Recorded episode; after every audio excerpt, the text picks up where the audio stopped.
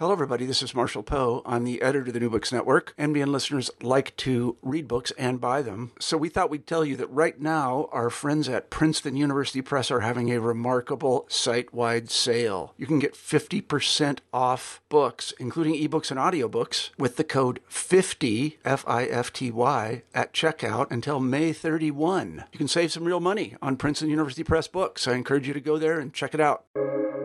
Welcome to the New Books Network.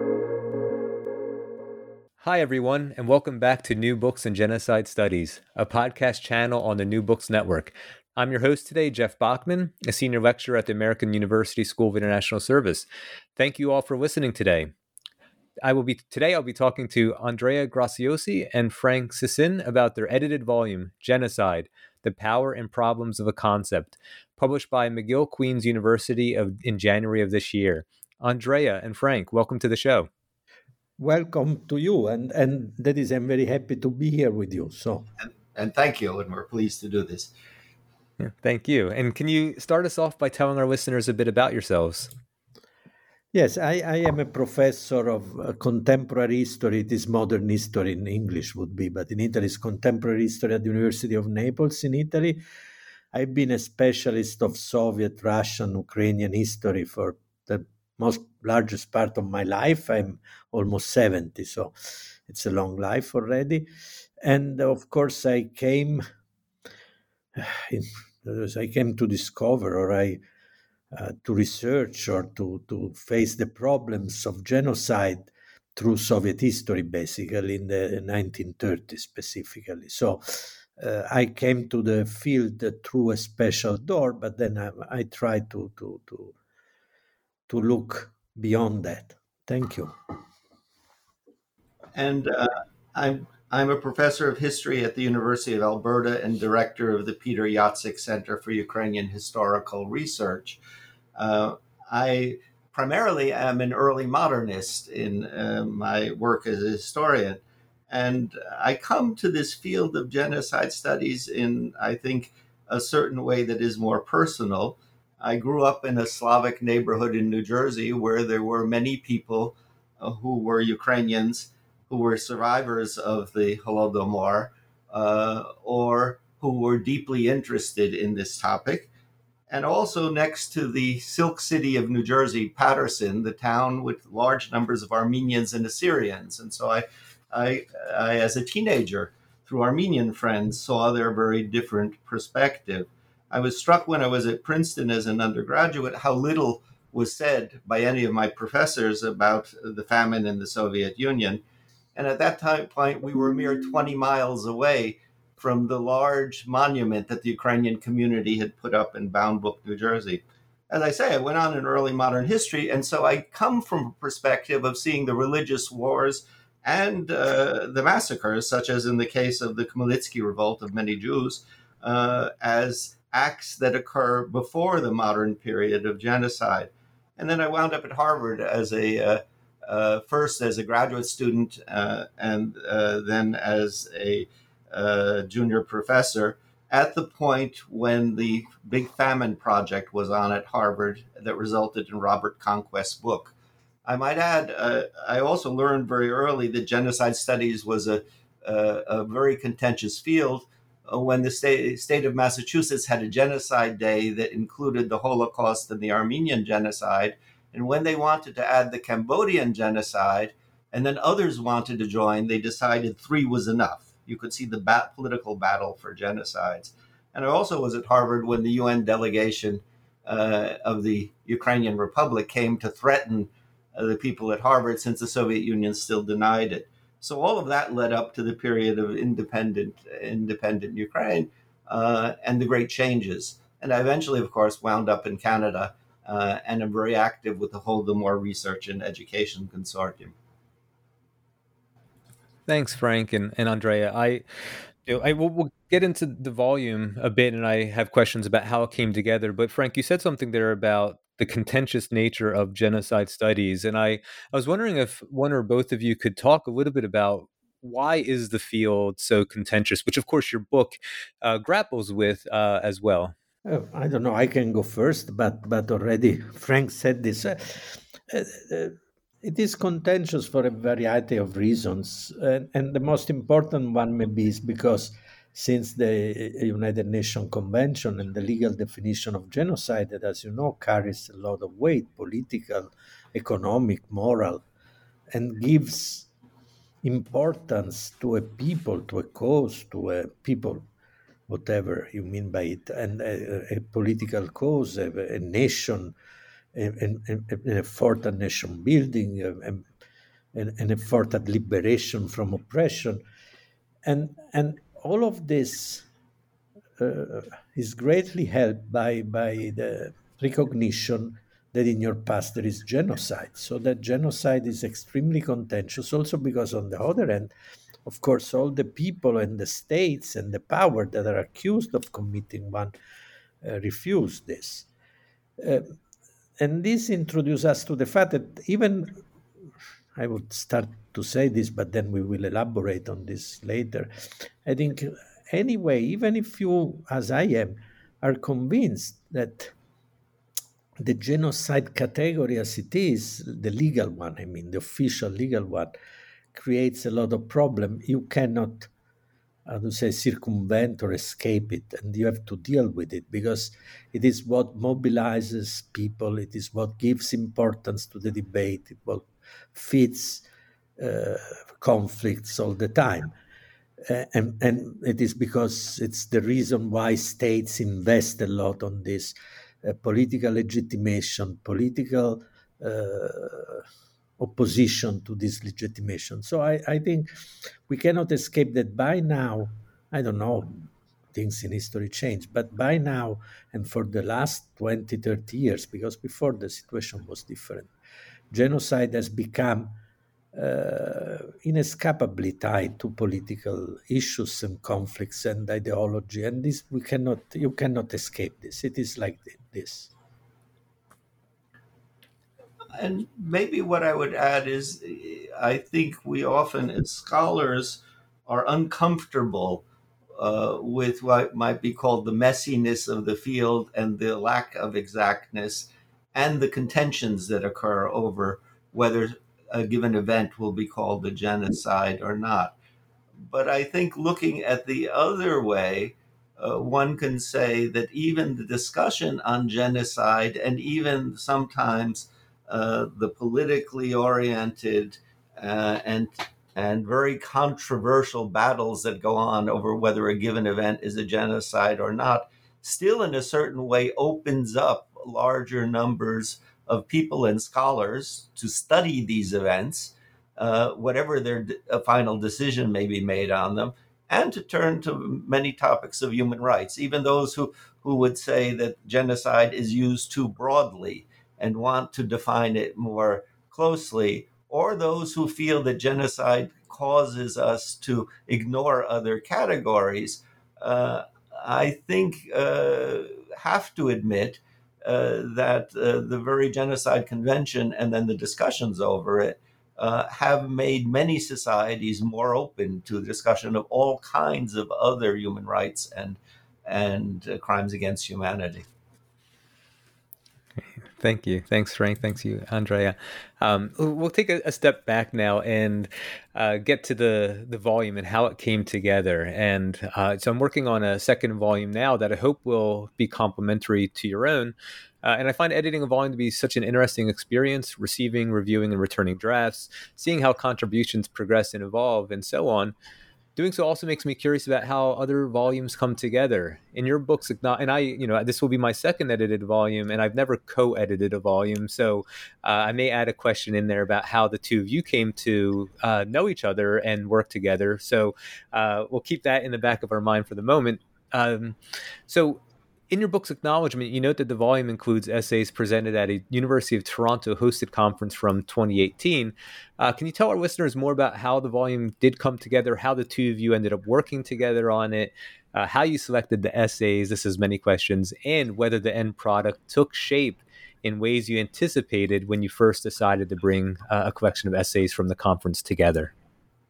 So maybe I'll start because uh, it first involves the formation of the Holodomor Research and Education Consortium This is a project of the University of Alberta that is funded by the Temerty Foundation, uh, one of the major foundations in Canada that deals with, among other topics, with Ukrainian studies.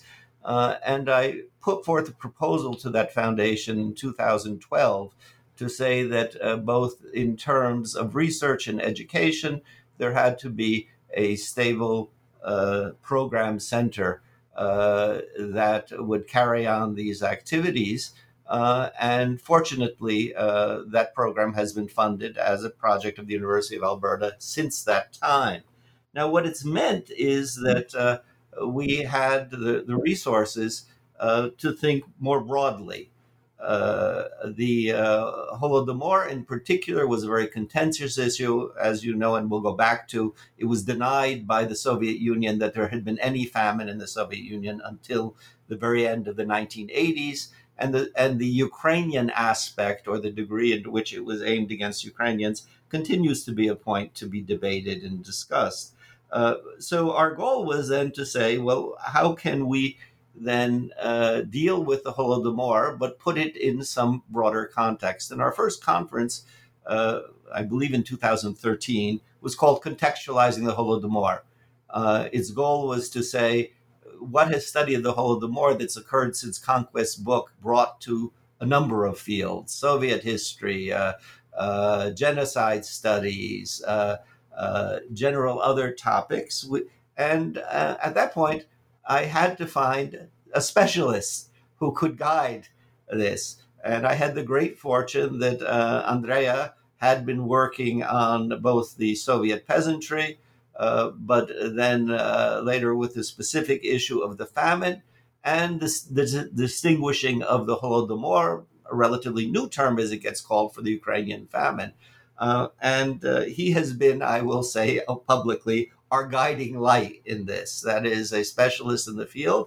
Uh, I don't pretend to be such. I I have worked on some aspects of of it, uh, and particularly on the issue of relationship of communities and research on it. And we've done a, a number of conferences since then.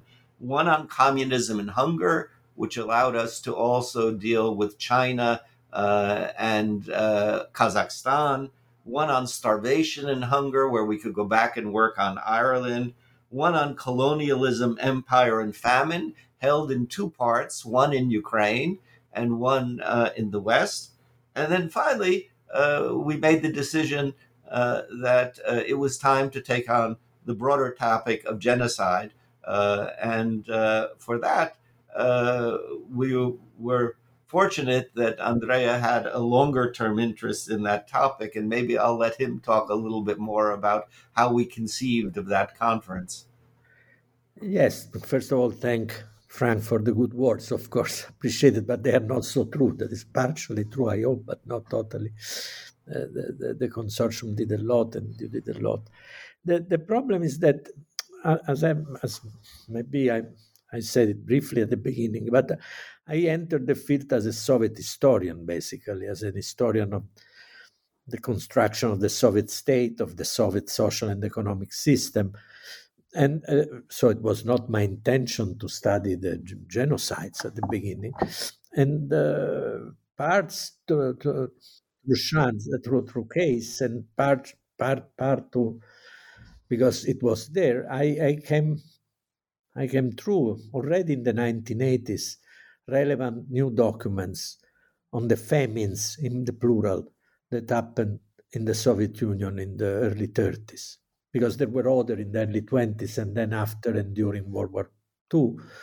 But I, I, I, I specialized especially in the early 30s one. And clearly, when, when I got this growing feeling, and then at the beginning, about 20 years ago, the certainty personal, at least for me, that we were dealing not with a Soviet famine. We were dealing with a general Soviet famine for sure, but with that is with a period of suffering, of uh, problems, of food problems everywhere. But within this, in this context, there were at least a number, five, six even, of specific famines, some of them willed by the regime for one reason or the other different also in their cause and, and their consequences.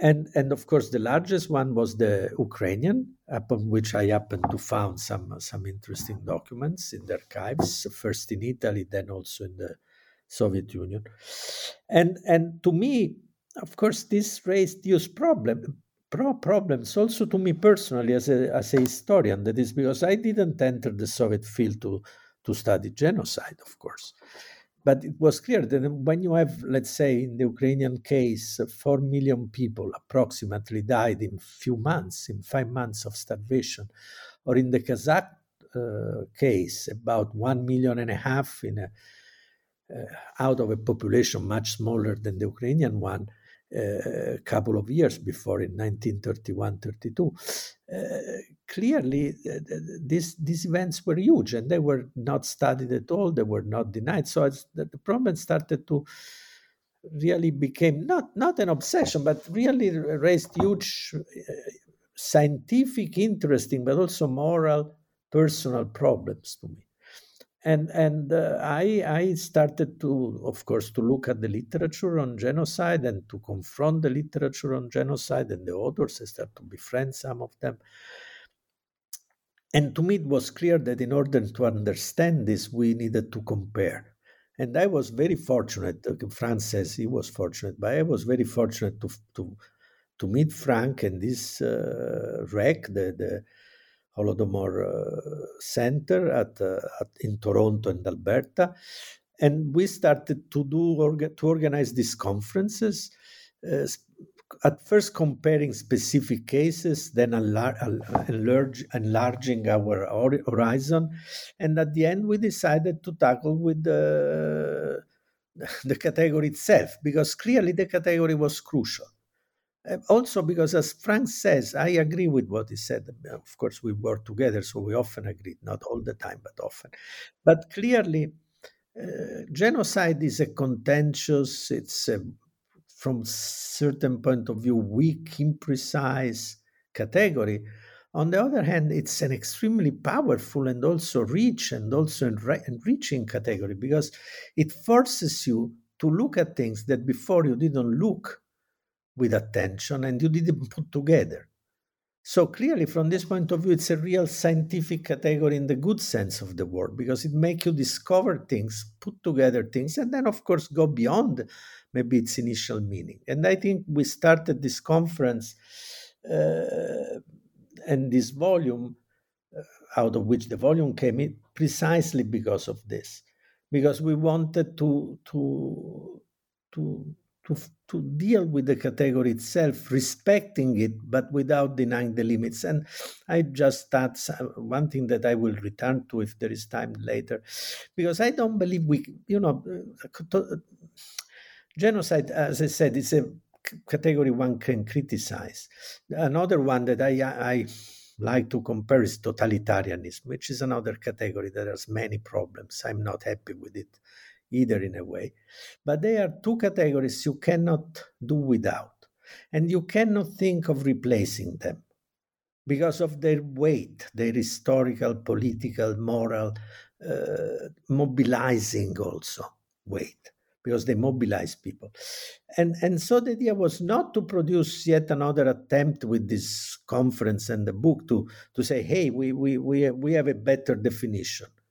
No, this was never our aim. The, the aim was to discuss, to accept the category, to discuss it critically, and to try to see how can and we can enrich other scholars' view of this category.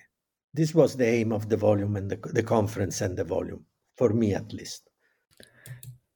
Thank you, Frank, and thank you, Andrea. Um, Andre, I, because you started to talk a little bit about what's in your chapter, uh, I want to just keep us here for a moment. Um, can you talk about uh, like where state building and and ideology comes into um, you know the famines you discuss in your chapter, and then uh, then Frank or both of you, if you want to expand that to the broader role of state building and ideology uh, in historical cases of genocide. Yeah, of course. You know, there is a paradox in a way because if you read the, the genocide definition, the, the, the legal one, the United Nations one, is a very large one, extremely large. Actually, you can fit in it so many things. Then, for about 40 years, until the 1980s, basically, the genocide was the, the Holocaust, the Shoah. Of course, the Armenians were saying we have a genocide at end, but uh, but the first actually comparative effort were between the uh, Holocaust and and the and Armenian genocide. If you think of Robert Melson, for example, and already there you could see that the basis for comparison were the idea that this genocide as uh, a tool for eliminating categories that revolutionaries of different background, ideas, project with different projects. Uh, these revolutionaries had this idea that some categories of people did not belong in that project and that to be done with in some way or the other. Uh, and I so, from the very beginning, I think, from the very beginning of the comparative effort, the ideological transformative project, revolutionary vanguard business was there. Uh, to me, this came later because, as I told you, I I started to find the first documents about this in the late 80s, 1980s, and clearly, you but but at that point they were not Soviet documents, so they were always documents from people, from witnesses. In this case, diplomats. In my case, at the beginning, and you know, with witness, you are able to uh, paint a truthful, more or less, picture, but you don't know how the picture came about. That is, you can witness can tell you people were dying there, they were dying there, they were dying these months in this region, they were dying this way but they don't know, they cannot tell you why this process that was killing these people, were starving these people, uh, started. For this, you need the documents from the perpetrators, let's say. And, and this didn't come until the opening of the Soviet archives, the partial opening of the former Soviet archives. So, but since already with these witnesses, it was clear that you had this huge period of uh, suffering out of because of hunger, let's say, throughout the Soviet Union, but this with specific focus in Central Asia and in Ukraine. These two were very clear since the very beginning, and they were confirmed later. And and also that the two things were different because, for example, one was caused by the requisition, the seizing of herds of animals, in order to get the meat to provide meat rations to the cities of the north, to the Russian uh, Slavic cities of the north.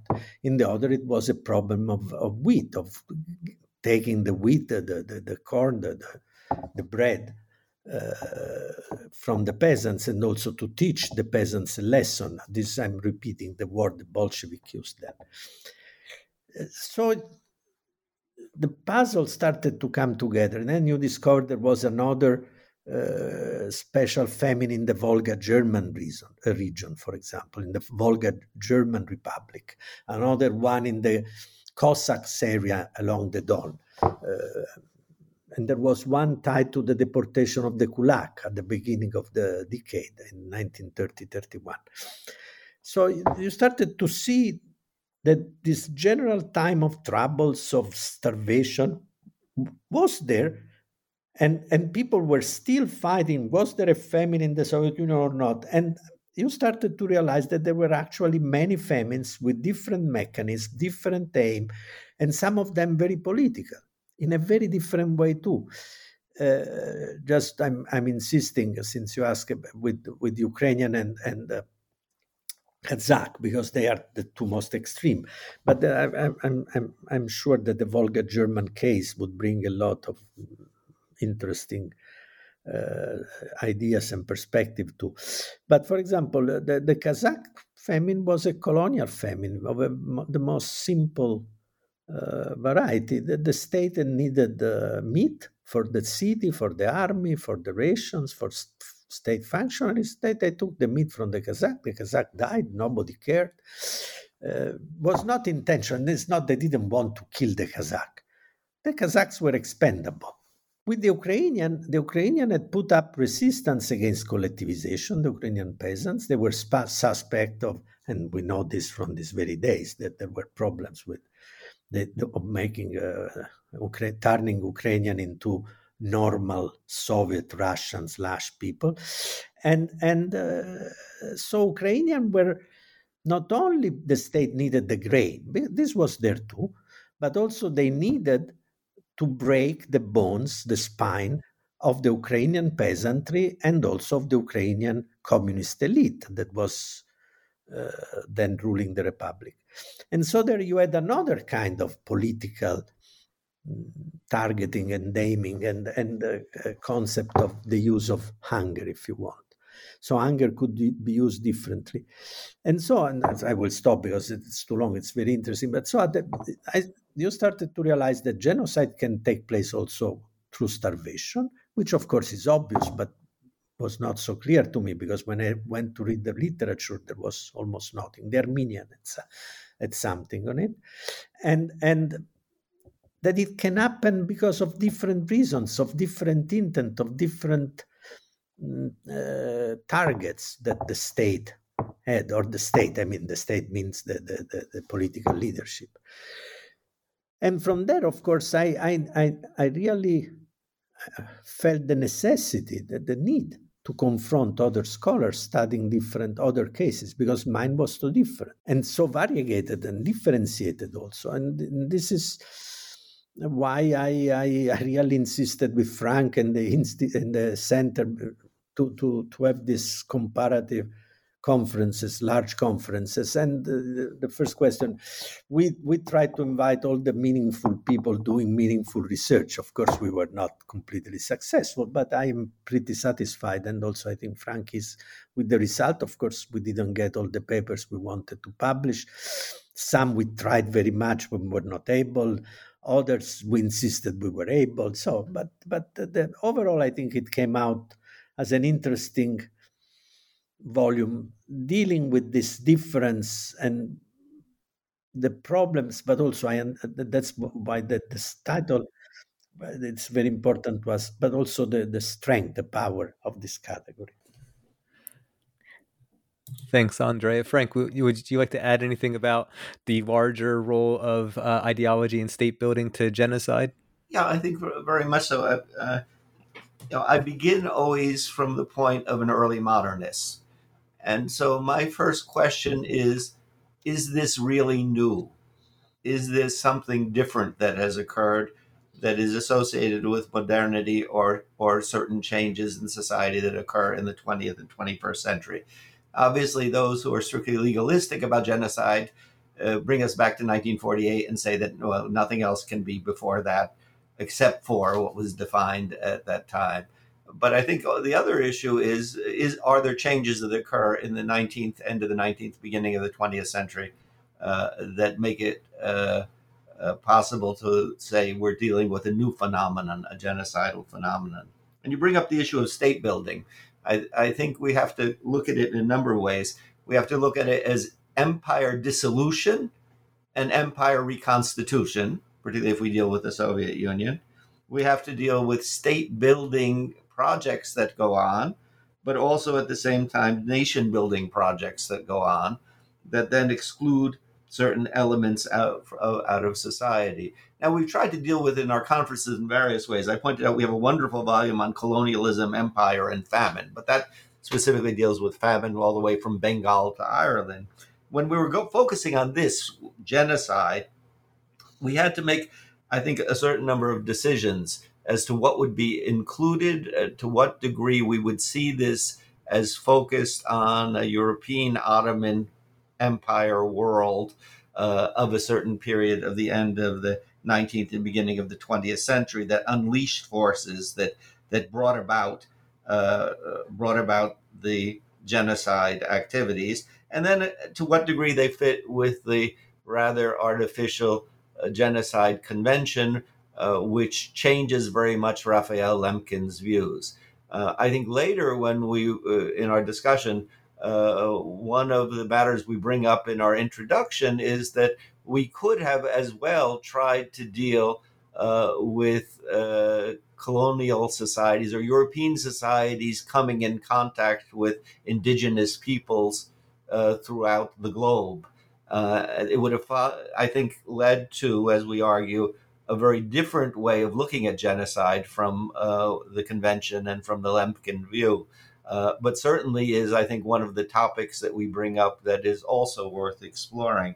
And so, in order to do this, uh, as Andrea says, we uh, organized uh, as wide a net for our conference uh, as we could within those understandings. We wanted to deal with both the legal uh, and ethical, but also we, as historians, came from a historical approach in dealing with it.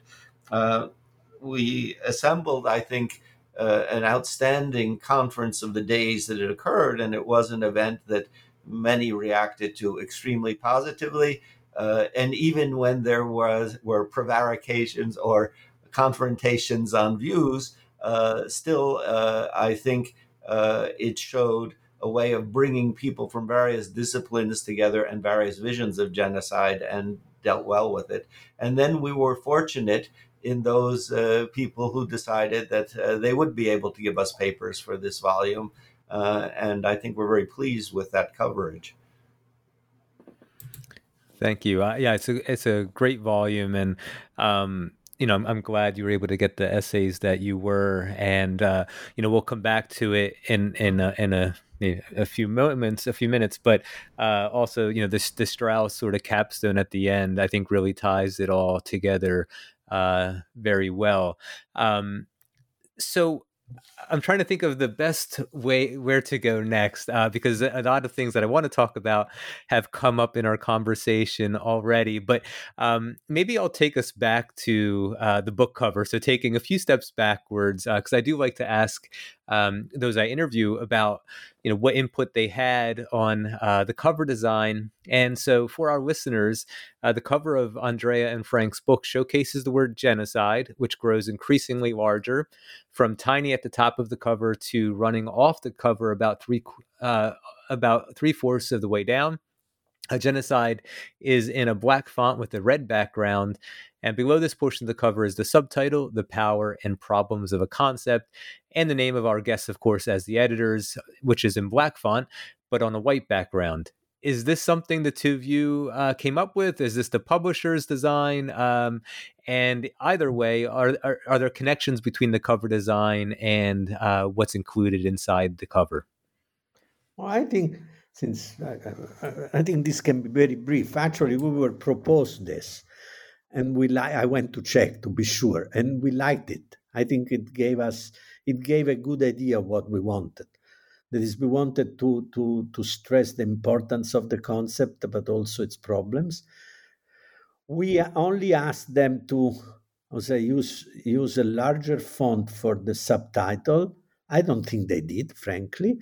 But I am one has to be honest. But uh, they they promised they would, but they didn't. But actually, we we were very, I was very happy, and Frank too. I, I went to read this email too. We, we, actually, the, the the, the, the cover was looked good and I still like it very much, which is not uh, usual in the sense in other books I had huge fights about covers. I sometimes I lost uh, many times, but but but this one we particular I particularly liked and uh, judging from from Frank Frank's email, liked it too. So this was not a contentious, uh, and, and, it was not our idea. One has to be frank. I consulted with artistically more adept people at our at our center as well, who all liked it. Uh, I I would say that uh, uh we were very pleased with Queens McGill for what they did with this.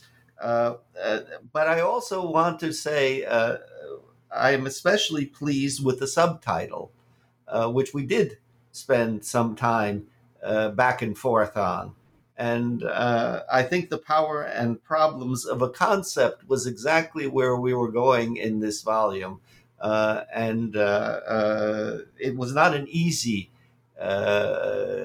easy definition or terminology to come up with, but I think it, it, does it very well. So we probably wanted it to be a little bit larger, but Uh, aesthetically, I think the book is excellent. Thank you both. I appreciate you humoring my uh, my cover design question.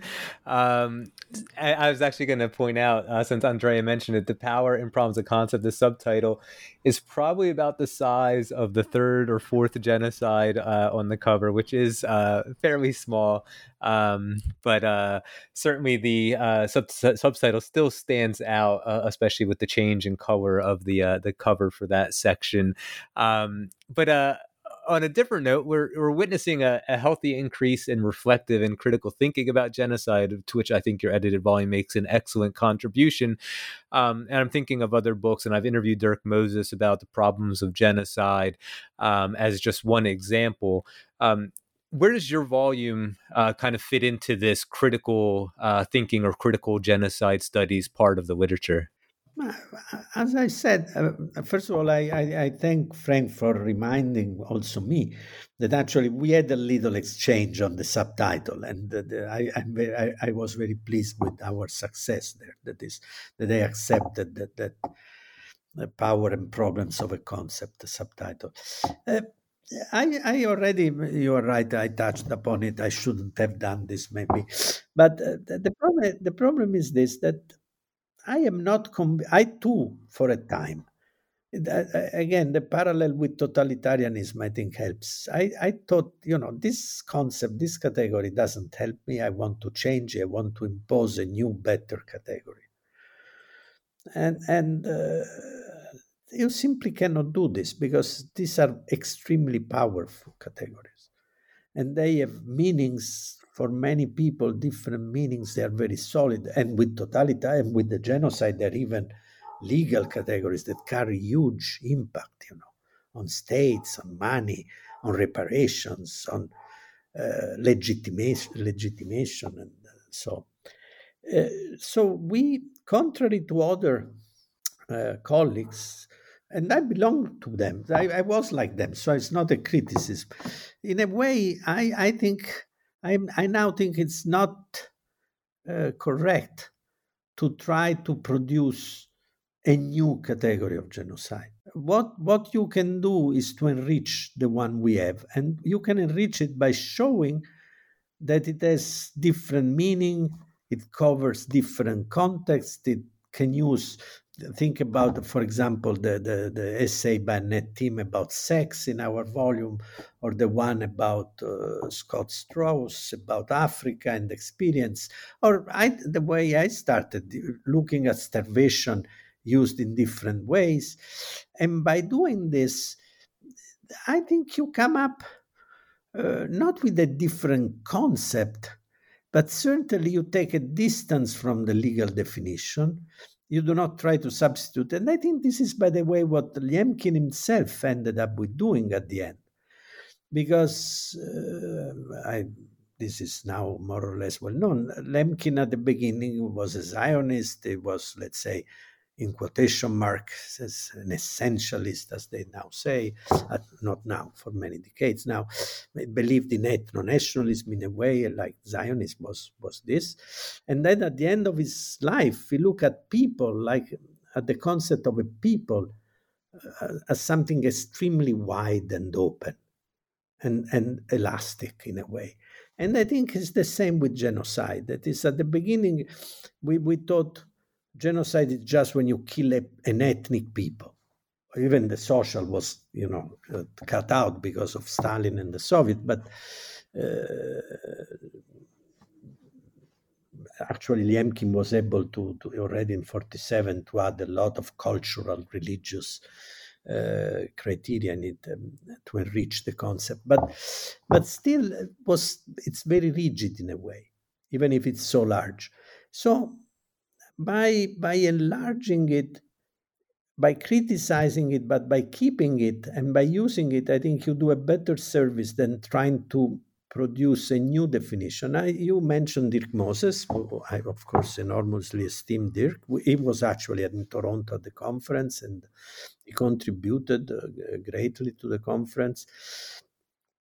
Uh, but i i don't think that that to as I, I, admire his attempt to to give a new meaning to, to the category, a new interpretation of the category in a way. I, I don't think he, maybe I'm wrong. I, maybe he's right. I'm wrong. I'm not. Uh, I'm not sure. But it is my impression that you cannot do this. What you can do is to show that this category is so rich and so powerful because it allows you to see what you didn't see before and to put together things that you didn't put together before at the same time, it's a category that uh, needs constantly to be reassessed. From this point of view, it ends up be, with being a very good concept. This is what I, I it's now my impression and also gives you a lot of room for discussion. The only problem is since it is so mobilizing in a way, it's very difficult to discuss. Even at Toronto, as Frank may remember, maybe you have the same experience, Jeff. I don't know if with conference. When you have a conference uh, on genocide, you have all sorts of militants showing up.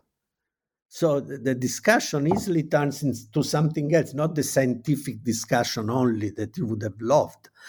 But this too is another mm, indication of the strength of the concept, I think. Thanks, Andrea. Frank, do you have uh, anything to add? Yes, I, uh, I do. And uh, I will add one more thing to tell the truth of our conferences. All our conferences have been open access except this one, in which we limited it to the university community and some other people's involved in it, hoping that this would make sure that we would have lively debates and even harsh ones, but they would not go on beyond it. We did have public lectures as well at this conference, where, which were open to everyone. But this was the first time we tried that, and it, I think it worked relatively well, although uh, the scholars and university public and other invited guests did manage to, I think, uh, uh, shake it up once in a while. What I would say is, I go back to our power and problems of a concept. We admitted that there are problems, not one problem, uh, and uh, we affirmed the power. And what where I see it is when I look at these papers and realize they brought and meant something to me in another way. And and what do I mean? Uh, Timm's paper was mentioned on the Holocaust. It reminded me of the Armenian elderly ladies of my youth, who seemed so withdrawn in life, and of course, in a society in which uh, whatever their experience had been was never going to be discussed and yet one can read the Holocaust article and see that. Uh, rethinking uh, the various positions of powers. If much of my life I've concentrated on the Soviet Union and its nefarious activities, very good to read Fournier and and see quite what the French were facing with Algeria and it fit in with our other colonialism issues. Um, or Toussaint's article on Armenian, in which she calls for this longue durée, but what she really means is that genocide as a concept is now passing into the second and third generation. Uh, we now have societies of children of Holodomor survivors, as of Holocaust survivors and other groups, and they then become part of a widened genocide. And then, you know, Anton Weiss's uh, article brings us back to the jockeying that goes on. We'll discuss, I, I think, uh, as well uh, the article on Lemkin. Uh, when one realizes that uh, the situation in which it was hammered out, uh, and as well the life that Lemkin had, and for those of us interested in Ukrainian studies, very interesting because uh, towards the end of his life, he was basically surrounded by the Ukrainian and Baltic communities who were the most interested in this genocide concept at that time. So, you know, I think the, the, the variety of articles and regions covered are never all obviously they are they are we are nine articles they are not covering all of the possible places and they don't do all of them in depth but they all nicely interrelate to each one who's looking at where genocide and and study of genocide i think uh, may be of use or broaden understandings Thank you, Frank. So uh, we talked a little bit about uh, multiple meanings of genocide now, and I was thinking, you know, as a as a comparative study and certainly an interdisciplinary field, um, I, I, still wanted to ask a little bit more about these multiple meanings and how, um, you know. Can genocide be applied to different cases where there's different degrees of intent? Um, can genocide have different meanings historically, politically, legally, sociologically, anthropologically, all areas that contribute to, to genocide studies? And then uh, a related question um, if we do have this, this interdisciplinarity, which I do think should be celebrated, can this also, uh, along with you know different meanings, lead to uh, the risk of conceptual stretching, stretching, excuse me, of the term genocide? So my answer, short answer, would be uh, yes. We can have it. Uh, we do have it, so uh, it clearly can exist. On the other hand, I think it varies internationally. Uh, one of uh, the things that I find out dealing with my German colleagues is there's a great reluctance to move beyond the legal concept of genocide. Uh, and that the type of genocide studies that exist in North America are quite alien to German academia. Uh, this comes up with the issue of, of as well recognitions of genocide. So uh, obviously, we have an international community of scholars in which scholars have differing visions uh, of what should be emphasized. Uh, but I think we have uh, de facto in North America come to this much broader one. Is it dangerous to uh, go too far? Uh, well, we posed some of these issues of, of broadening it in, a, in our introduction. Uh, we said that we did not take on the issue of the contact of uh, European societies uh, with indigenous peoples throughout the world, North and South America. Uh, and because this would move away from uh, the specifics of Lemkin, the Lemkin definition, and the UN Convention. And yet, uh, I work in a Canada in which this is the major issue, uh, uh, in which not only my students are interested, but also a broader community that is trying to deal now with the indigenous issue and the issue of whether genocide is appropriately applied to indigenous groups. Uh, so uh, I think uh, perforce uh, interested groups will draw us in new ways does it show the danger then of becoming too broad? Uh, yes, of course. Uh, so we can have subscripts next to the genocide if we wish. It's not what we argued for in, in our introduction, where we argued for a more limited use uh, and uh, uh, then took on Scott Straus's suggestions as perhaps a way to deal with other such events. Uh, but I think the as long as the discussions are held uh, based on as good research as we can and as honest a discussion, uh, we will find groups who will want to include uh, various events which may or may not be accepted by broader international communities. Where it becomes much trickier is the issue of political recognitions. And as we pointed out, these are extremely important today. Uh, will each of our disciplines work differently? Well, I think both of us started as historians coming to this.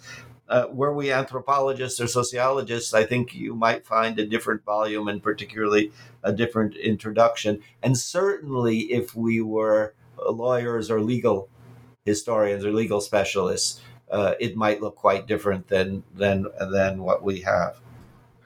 Yeah, I, I basically agree with uh, Frank. So we have a multiple, if you want, a concept with a mul- with multiple meanings, very different. Uh, this is clear, so it's not interesting to repeat it. Uh, the, Frank mentioned the, the, the colonial use of the term now. It's completely different from the idea that was behind Lemkin, uh, let's say, creation of the concept, and also behind the the, the, the legal definition, the 1947 United Nations definition, because you have a genocide that spans for centuries, uh, committed by multi, multiple actors in different settings with different ideas. There, it, it requires intent, an actor, a policy, a specificity.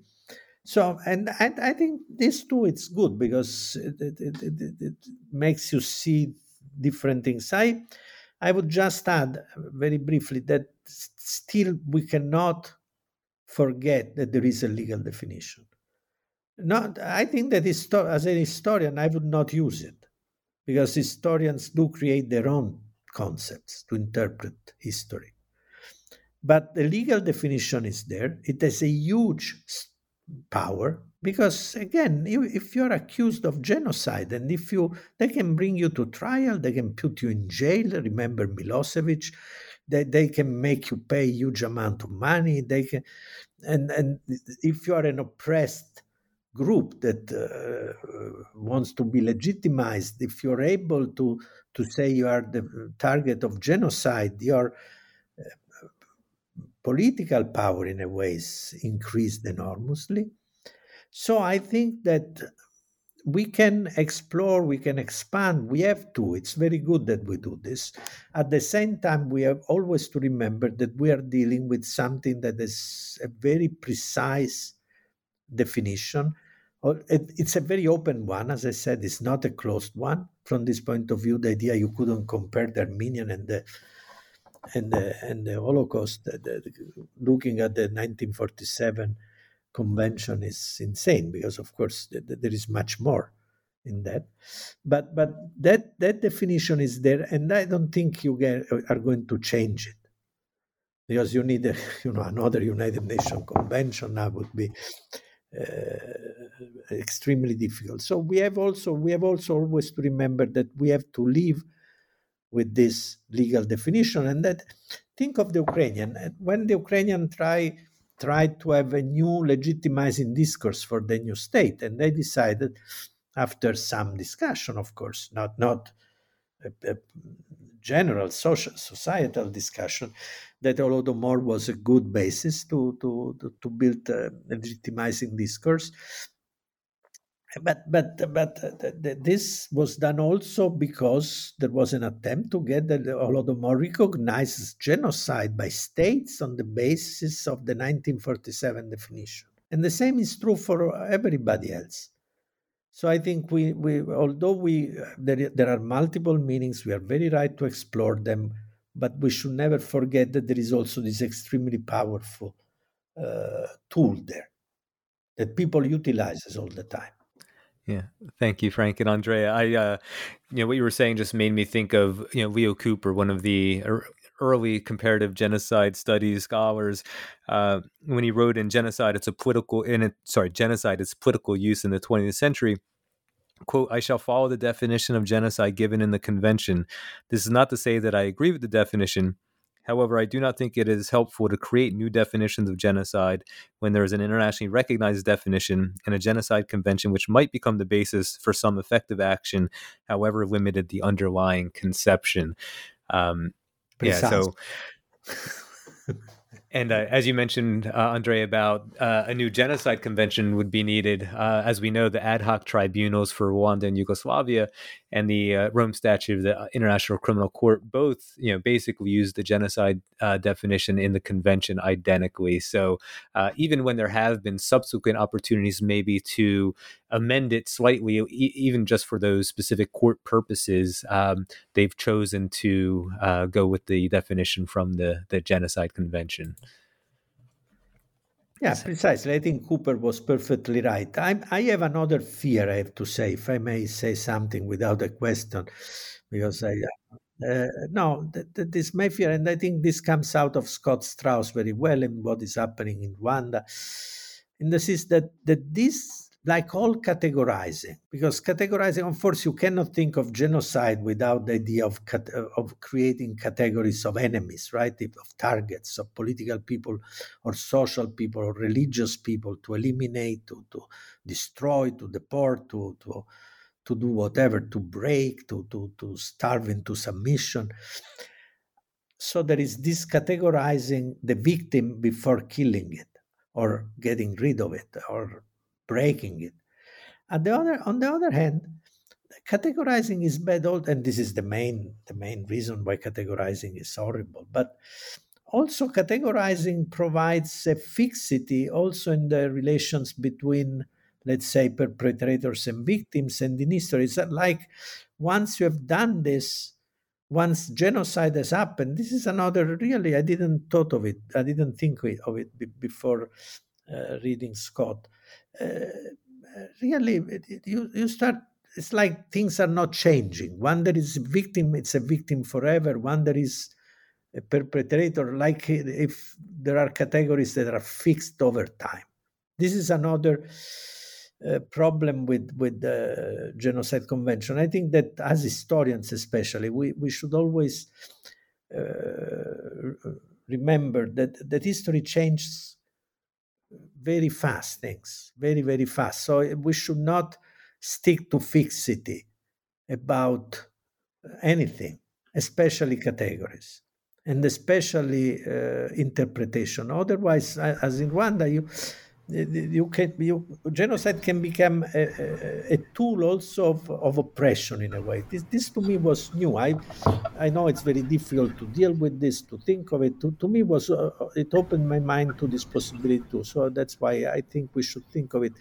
Uh, we should never freeze anything, and be open to change and to change our mind, of course, and interpretation also. This to me is very important. That's why I wanted to tell this because categorizing can be very deadly also to to our capacity to see change. Uh, and I think I, add, I was pleased, uh, Jeff, when you began saying that uh, Straus's essay fits so well to finish the volume. Obviously, this mass categorical violence is something that we could pick up in our attempts to deal with uh, how far genocide should go, what other categories could go.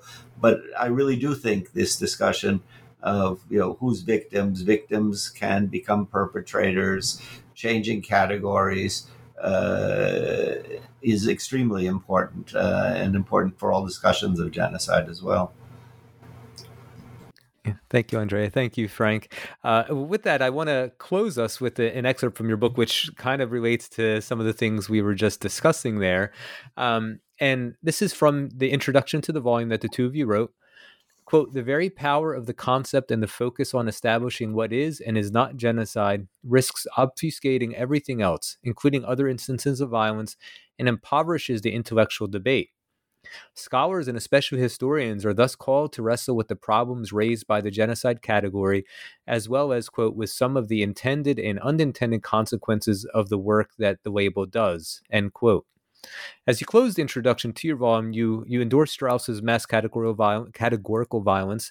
Um, you also mentioned that Dirk Moses presented at 2018, which I am assuming may have been an essay that ultimately ended up in some form or another in his The Problems of Genocide when considering Straus's mass categorical violence, mass categorical violence, excuse me, were you also considering Dirk's permanent security as uh, as a way to describe broader violence, or you know, how did you uh, come to your decision to endorse, uh, um, sorry, mass categorical violence? But to me, uh, of course, Dirk, yes, it's like you said, he was preparing his volume, I think, and so it was very rightly concentrated upon this and and also he contributed so much with the journal he edits and so on and so forth. Uh, I, I, think that permanent security it uh, it adopts if you want a state centered perspective as categorizing does from this point of view even though i would use state in a very uh, large giving it a very large meaning. An organized group, armed group, can be a proto-state in a way, and can be and can categorize enemies and kill them without having, you know, uh, the, the legal recognition, the political recognition of being a state.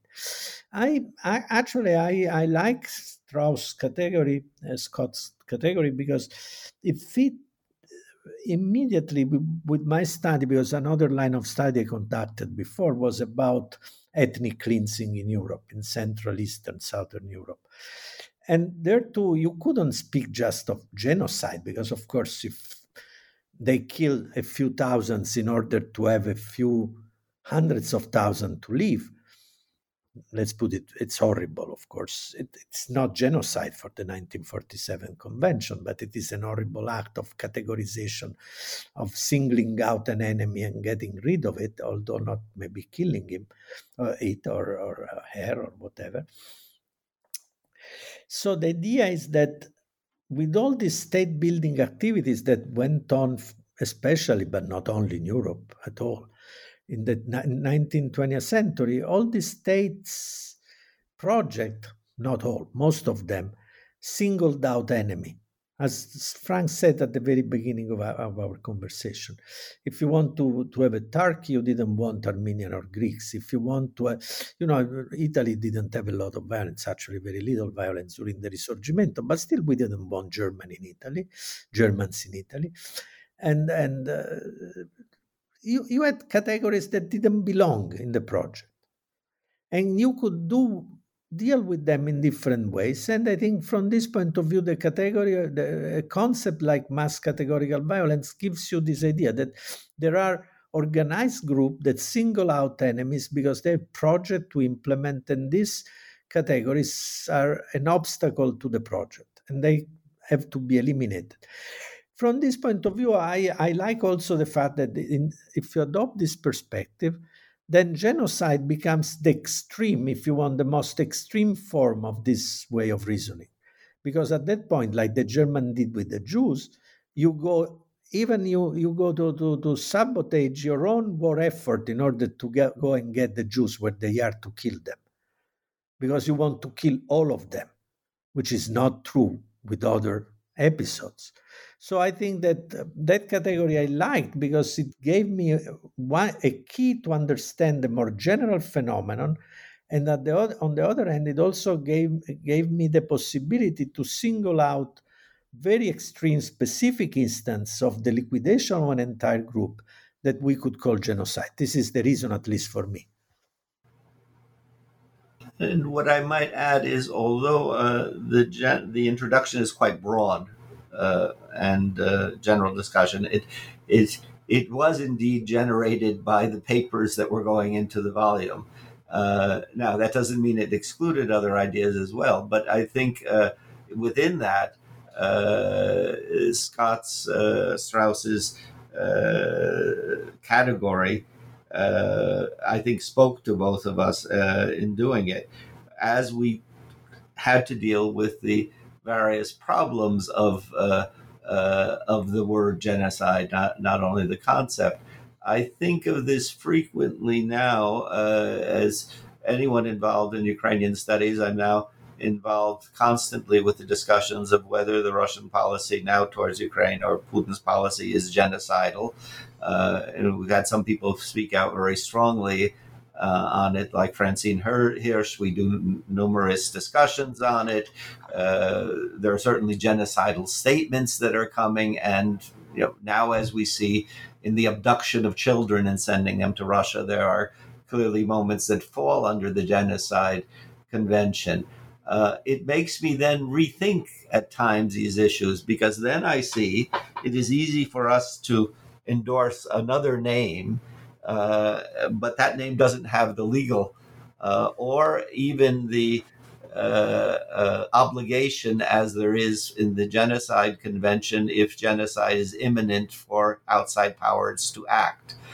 So, in a certain way, genocide will always hold uh, a primary place as long as it is a defining uh, legal category that involves international relations and all of the other uh, uh, other considerations we brought up.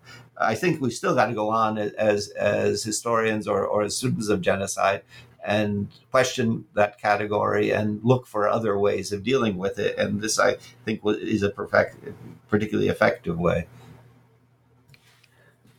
Thank you both. And uh, just to, to wrap us up, um, you know what you said there, Frank, at the end about the um, the legal obligations associated with uh, genocide convention uh, being a part of international law, in some ways brings sort of full circle back to its contentious nature and how it's used or misused. And uh, of course, these debates have been going on in genocide studies for some time. So, uh, you know, thank you both so much for for your this great volume and for for joining me to discuss it. And uh, as we do, um, you know close here, I, I wanted to see if you, the two of you are working on anything, whether together or individually, that our uh, our audience could keep their eye out for in the future. Uh, Frank, you go first, or I go first? you, you go first. I'll go second. Okay. Uh, actually, I, I I'm trying because it's I've been trying for many years because I was so impressed by this story of the use of categories and the creation and use of categories by political groups in a very broad sense. Then I'm trying to write a book on this, the way uh, human beings were categorized and how these categories were born intellectually, even at the beginning, and then politically used, and how. So yes, I, I'm trying to do this. Of course, it's a crazy project. I don't know if I will ever be able to finish it, but this is what I've been working on for many years now. And I am redirecting my attention back to the early modern period and trying to deal with the massive revolts in the Polish Lithuanian Commonwealth of the 17th century, which involved certainly mass violence uh, and social social change and try and work out some of the problems related to Polish, Ukrainian, and Russian history, at least at that basis of the 17th century, which I view as so crucial for the formation of the modern world.